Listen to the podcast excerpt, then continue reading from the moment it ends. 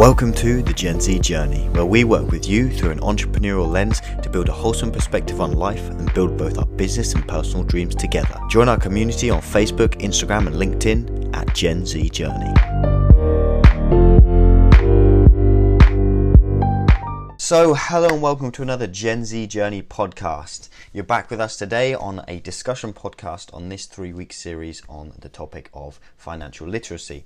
And I'm, I'm really excited actually for this week's podcast because we're doing something slightly different with the discussions. We don't have Joe with us this week, but instead we have a guest on um, who has written the article for this week's uh, publication, and he will be discussing about the topic that, that he wrote on, which is the topic of credit cards.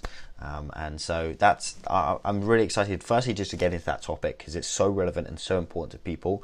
Important to me as well. I just got my first credit card about two weeks ago now, so definitely something I need to be learning and, and getting more knowledge about. Um, and, and, also, I'm just excited to have this kind of new format to the podcast for, for our discussion, our discussion midweek podcast. So, without further ado, let's uh, let's actually first introduce yourself, Jackson, and who you are, and then we'll get into the meat of the article that you wrote uh, for this week's publication. So, Jackson, who are you, and tell us a little bit about yourself. Definitely. Well, first of all, just thank you for this opportunity, writing the article and having me on. Really appreciate it, uh, both you, Rio, Aaron.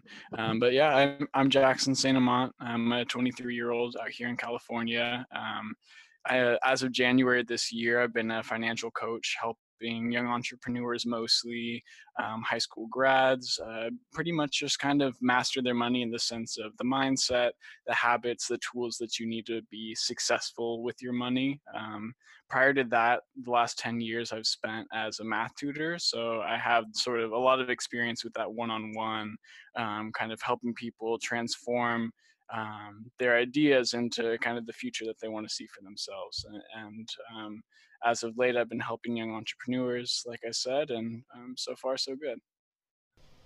Yeah, yeah. And Jackson is I'll get Aaron to speak on this as well, but Jackson is just an awesome individual, you know. He's he's one of the most wholesome individuals I've met. Um, and you know, the first conversation we have, we gelled instantly. We were both in it to, to help each other out, setting up win-win situations. He's just a really, really genuine individual. And um, if you want some inspiration uh, daily and some awesome daily advice on finances as well, I would recommend going and following him and connecting with him on LinkedIn. I'm sure he'd love for you to connect with him anyway, um, and and just have a conversation with him. But yeah, his content is great on there as well. I love reading that. It's a great, great morning inspiration for myself himself. Um, so yeah, definitely, definitely go and check out his stuff. Yeah, and I I completely vouch for his uh, his mindset and his ability to really have some some sort of a, a very deep understanding of financial literacy, really, uh, and it's one that you don't really get with uh, younger people, and so it's amazing to see someone you know that that I can really relate to and really talk to that understands what it is to be financially literate and just to have that financial stability in your life and not feel stressed about it all the time once you understand it. Definitely. Absolutely. Alrighty then, let's dig straight into the content of this podcast. Because I'm excited to get onto that. So the first question I had um, is also the, so actually I should say before we start this, the title of this article is credit cards, and is it, and the question is is as a, is it a necessary evil? And so the first question I want to ask you, Jackson, is what was your intention behind writing this article, and why do you feel like this is an important subject? That's a great question. So the reason why I wrote this article is twofold. I mean, first off, just the idea of um, financial education and how little it's touched on, especially in younger generations. I think there's a big gap in our traditional education system. Um, I mean, I spent the last 10 years helping people with the traditional, you know, with math, um, but I realized that there's, you know, once you enter quote unquote the real world there's a lot of skills that aren't taught in school that people really need to know and how to properly use a credit card is definitely one of them. Um, and the other reason too is there's a lot of conflicting advice out there um, in terms of should you ha- even have a credit card to begin with. I, I know personally, I, I, never, it's not something my parents really taught me about. Um, and I spent a lot of my, like from 18 to 22, not having a credit card because I viewed it as um, just a way to get into debt. And I personally saw a lot of people um, you know have credit cards bite them in one way or another. So I avoided them until I started to see the advantages. And so I think the sooner you're able to see that and utilize a credit card, or you know, um, pick your stance in the other direction, uh, the better. And I, I find it funny that you talk a little bit about the, the traditional uh, teaching in school versus what you actually need to be taught. Uh, I actually learned yesterday that only 21 states out of all 50 states require at least one personal finance class in high school before you graduate. So there's literally the majority of schools, what 29 schools or 29 states do not have schools that require a financial, like a personal finance class. And that's just an intro class that you take for what one semester, one quarter, and then uh, you know it's a it's a skill that you need for the next 70 years of your life. So why is it that uh, knowing that it's such a vital part of your life that we require so little education on it? Right, right. It's curious to me as well. It's yeah, it's a, it's an amazing amazing topic, and uh, one of the actually one of the stories I have on that was uh, from one of our guests, uh, Jedediah Collins. He's a he's a CFP, uh, ex NFL player, and he um, was talking about one of his friends uh, who I believe was a doctor. I may be wrong on that, but he was he was a very intelligent individual academically. He'd achieved a lot. Um, but the financial literacy of just any generation it's so little that he didn't understand credit cards. And he was speaking to, to Jedediah one day and he said he said oh yeah I just I keep getting these letters through about some card or something. And it was letters about his uh, his credit card you know he wasn't paying it off monthly. He'd just spend on it and then didn't touch it at all, and and they, he was paying off the interest, I think, but he wasn't paying anything else because he just thought it was like a, a, debit card. You know, this this is an individual who's been through the academic system and achieved a lot with it, but that ac- academic system is set up so much that he didn't even understand the principle of, of credit cards. You know, so that's that's a state of financial literacy that we're in, and I think it's awesome that people like yourself, Jackson, are and, and, and you, Aaron, actually as well, are just pushing to really help people and get people educated on it because it's so important, right? And and really helps us reach the goals that we want to achieve. Um, so then, my next question for you, Jackson, is what are the two philosophies behind credit cards? Because you started off your article with these two two kind of uh, philosophies, two kind of ideals behind it, which I really enjoyed reading about. So just give us a little summary and overview of, of what those philosophies are. Definitely. So there's one school of thought that says that credit is evil and should be avoided at all costs. Um, that's like championed by Dave Ramsey, I would say, or at least he's the first one who I heard really um, be extremely vocal about that. He'll tell you to cut up your credit cards. I, th- I think is how I started the article because um, he hates them that much. And, and the, the idea behind it is I mean, there's a couple different concepts, but really, credit cards are a good way for people who don't have responsible money habits to begin with, who don't hold a budget, um, whatnot, which honestly is, um, the, I would argue, the majority of, of Americans. Um, it's a good way for them to get into a lot of financial trouble, get into significant debt, and pay ridiculously high interest rates. To credit cards have the highest interest rates um, by far compared to any other loan that you could take out you know so um, or, or any kind of like borrowed money so to speak and I think one of the reasons why Dave argues that um, it's so easy to do that is because it's just a small little piece of plastic. And emotionally, when you're spending money, you're a lot less attached to using that just to swiping a card than it would be if you said like spent your cash right? Like if you spent $50 cash that's like ooh $50 you you kind of feel that more than if you just swipe a card um, and so that that's one of the reasons why they say um, don't keep a credit card, and that's kind of the ideas behind that philosophy. But on the other hand, there's a school of thought that says you need to have credit, um, and you should, you know, learn how to use credit cards responsibly, and, and that's because increasingly our society is becoming dependent on your credit score as kind of like a, a, marker of how good or how risky you are um, as a borrower. And having a good credit score gives you a lot of advantages in our society. Um, it gives you lower interest rates, it gives you a lot more options when it comes to student loans, auto loans, like pretty much anything, mortgages, um, even like renters applications, they'll check your credit. Um, so I think because of that, there's a strong argument to be made that learning how to use credit cards responsibly, um, it would be better or more advantageous to your situation overall than to just avoid them, like Dave Ramsey says.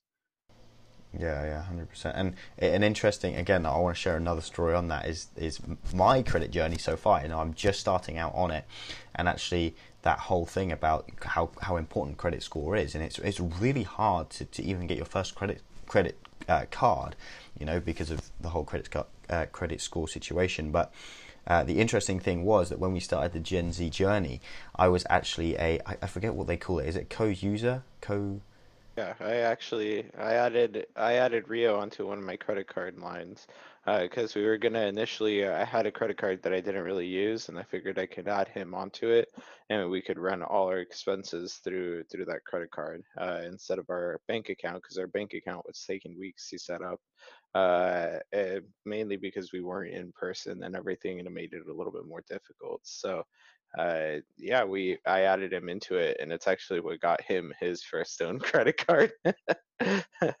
It gave me that that three month of credit score history gave me enough of a score for me to get my first credit card um, through Chase Bank. So yeah, it was it was excellent. I, the even the the even the banker that was helping me through it was like, "This is awesome."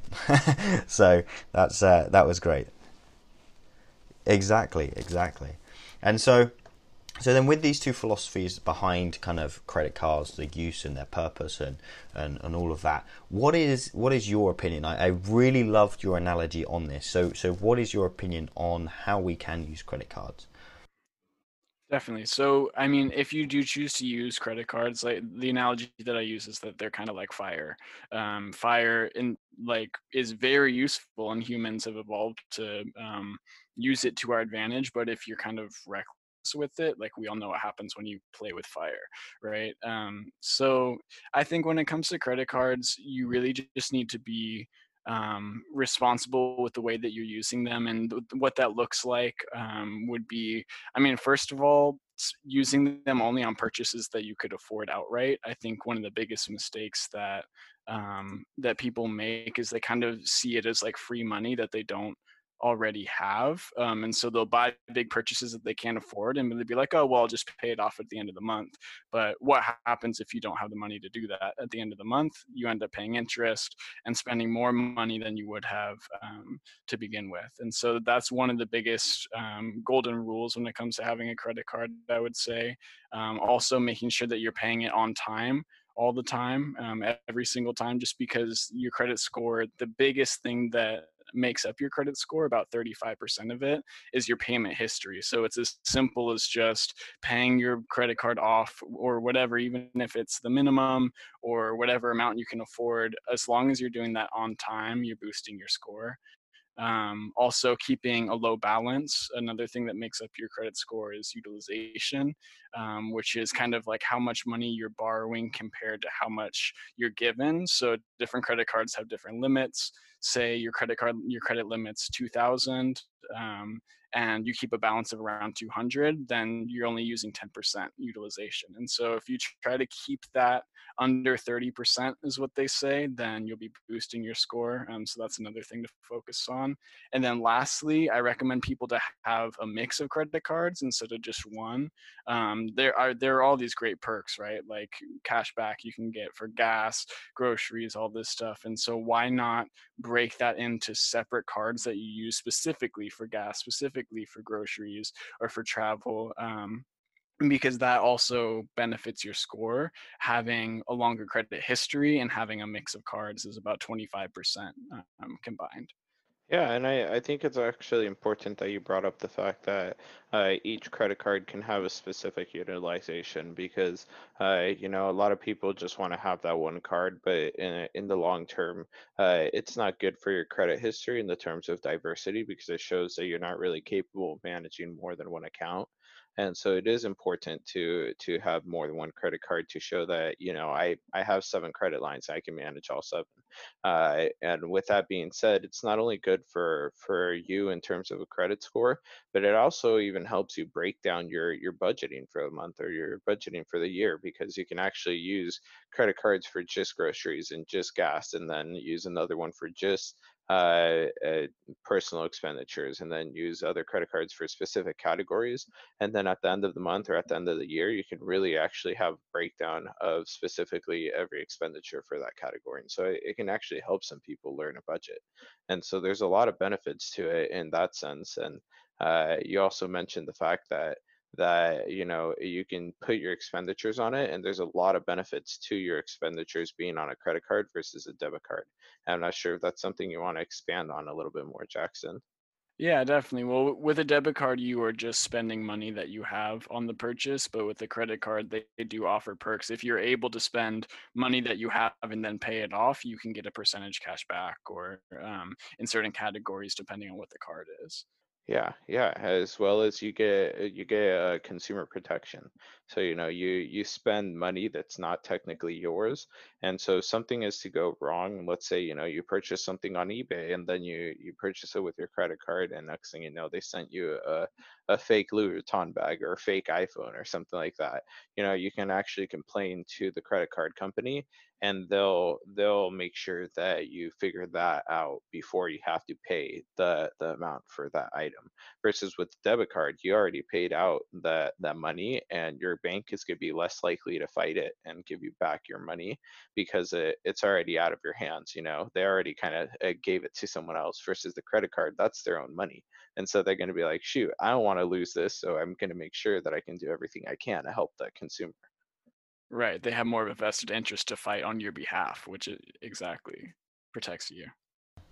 Awesome. And as a kind of the final subject I wanted to touch on with credit cards, and, and is something that I think um, people our age kind of battle with, uh, and I know friends do as well, is that so just having the debit debit cards um, and your on your bank accounts, you know, it's very simple and easy to manage your money. You know, you can budget that well because it's just money you have, and and you don't, you know, you're not you're not worrying about paying it off. You're not not worrying about time periods and about money that you don't have. It's just money that you have, and it keeps it simple.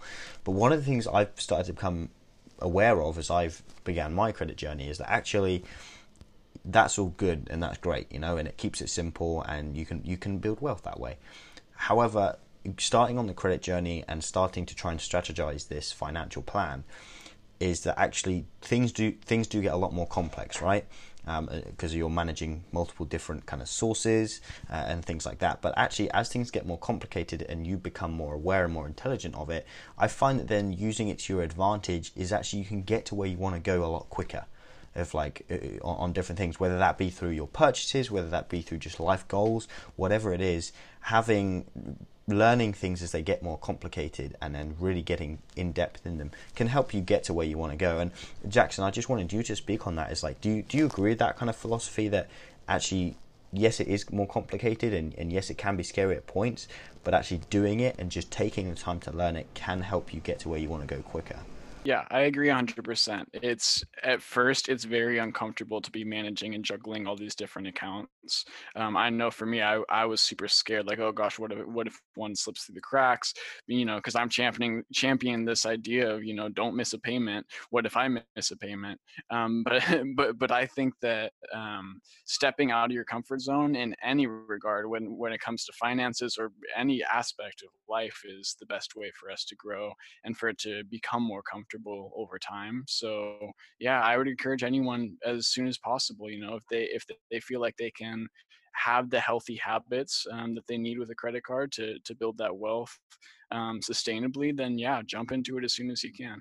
Yeah, and uh, I mean, I, I completely agree with Jackson. I completely agree with Rio, and I, I do have a couple of examples actually. You know, the first example is, you know, if you kind of suck with that idea of, uh, or you're afraid of missing payments, but you know you have the money for what you're spending or whatever, set your credit card on auto payments just in case you do forget. I always uh, manually uh, uh, pay off my credit card usually two days after the purchase once it's posted onto the credit card, just so it instantly comes out of my bank account and I know how much is left in my bank account. But you know, there are there have been times actually in the in the past three years and being building my credit history where I I forgot a, a payment, but luckily you know I had a I had a, my payment on autopay and it just took it out of my bank account. And that's completely fine for me because I know I always had the money for it. But you know, even if you don't have the money, you're better off having that be overdrafted on your bank account and going negative on your bank account and paying that $25 overdraft fee than you are uh, missing the credit card payment. Uh, so you know that's something important to keep in mind. Uh, and in terms of really building wealth, uh, like Rio said, it's really important to have uh, management and be able to get into the complexes, uh, complexities of credit history uh, because it does genuinely help you build wealth faster. And the best example that I can give of this is think about buying a home. If you were to try to buy a home with a debit card, essentially cash, you would need your cash up front. How are you going to make half a million dollars? You know, you're it would take you years upon years, decades to really uh, uh, to really for the average person to be able to save up half a million dollars to purchase their house. And, you know, if you live in any big city, you're going to have to have half a million dollars, if not more, uh, to buy a tiny little home. Whether you're in Seattle like me or in California, really anywhere in California like Rio, you're going to need a lot of money to buy a home, right? And so if you really want to wealth uh, build your wealth faster, uh, you know, you would buy that home outright with that small five, 10% down payment, 20% if it's your first home. Um, and instead of having to put $500,000 down, if you put 20%, you only put $100,000 down. And it's a lot quicker to build that. And think about that. In that decade that you have your home from the very beginning of $500,000, uh, it, it would appreciate. Let's say your house appreciates 20% in that time. You actually made a hundred thousand dollars more than you would have not having that home. And so that idea of being able to have that cash up front because your money is worth more now than it is later gives you that opportunity to build money on that kind of arbitrage of uh, appreciation in our uh, economic uh, uh, sorry in our economy so yeah i you know that's just something to always keep in mind certainly Certainly, certainly. Well, I think that does a great job of giving an overview of kind of what this article is all about. We covered a lot in there. I don't tend to go into too much depth of the article because I want people to go and read it because there's so much value in it. It's so informative that yeah, just going and having a read, taking the it'll take you five minutes to read and, and it can give you so much education um, and information so definitely go and check that out it's on the website as you as as always. The link will be in the description of this podcast. Um, but before we end things and we wrap things up, uh, as we always do, Jackson, I just wanted to give you the opportunity to advertise who you are, what your business is, and, and kind of what you're doing. You mentioned it at the start of this podcast, but just give us an overview of the business and, and what you're doing. Definitely. So the financial education business I run is called Money Mastermind. It's right now it's just a one-on-one mentorship program. Um, so I work with, like I said, like young entrepreneurs, um, recent high school grads, college grads, anyone who uh, really wants to fill in that gap in terms of financial education and start to take on building wealth seriously from a young age. Um, so you can go ahead. I'm most active on LinkedIn, so that's just my name, Jackson Saint Amant um, go ahead and check me out there. You can see my content. Um, I, am on Instagram too at Money Mastermind FC, um, and then my website is moneymastermindllc.com. Perfect, perfect. Yeah, and I mean the the links for all of those for the website, for the Instagram, and for the LinkedIn will all be in the description, so you can go straight from here to Jackson. Um, and if you're listening to us now on Apple Podcasts or Spotify or whatever it may be, then like I always say as well, we're available on YouTube. You can find this video on YouTube, and that just gives a bit more of an experience. You can see Jackson, myself, and Aaron really conversing um, about this topic. So, yeah, again, Jackson, thanks so much for firstly writing the article this week. and then also coming on and speaking about it. I really appreciate your time, and uh, let's finish as we always do. Cheers, Cheers for now. now.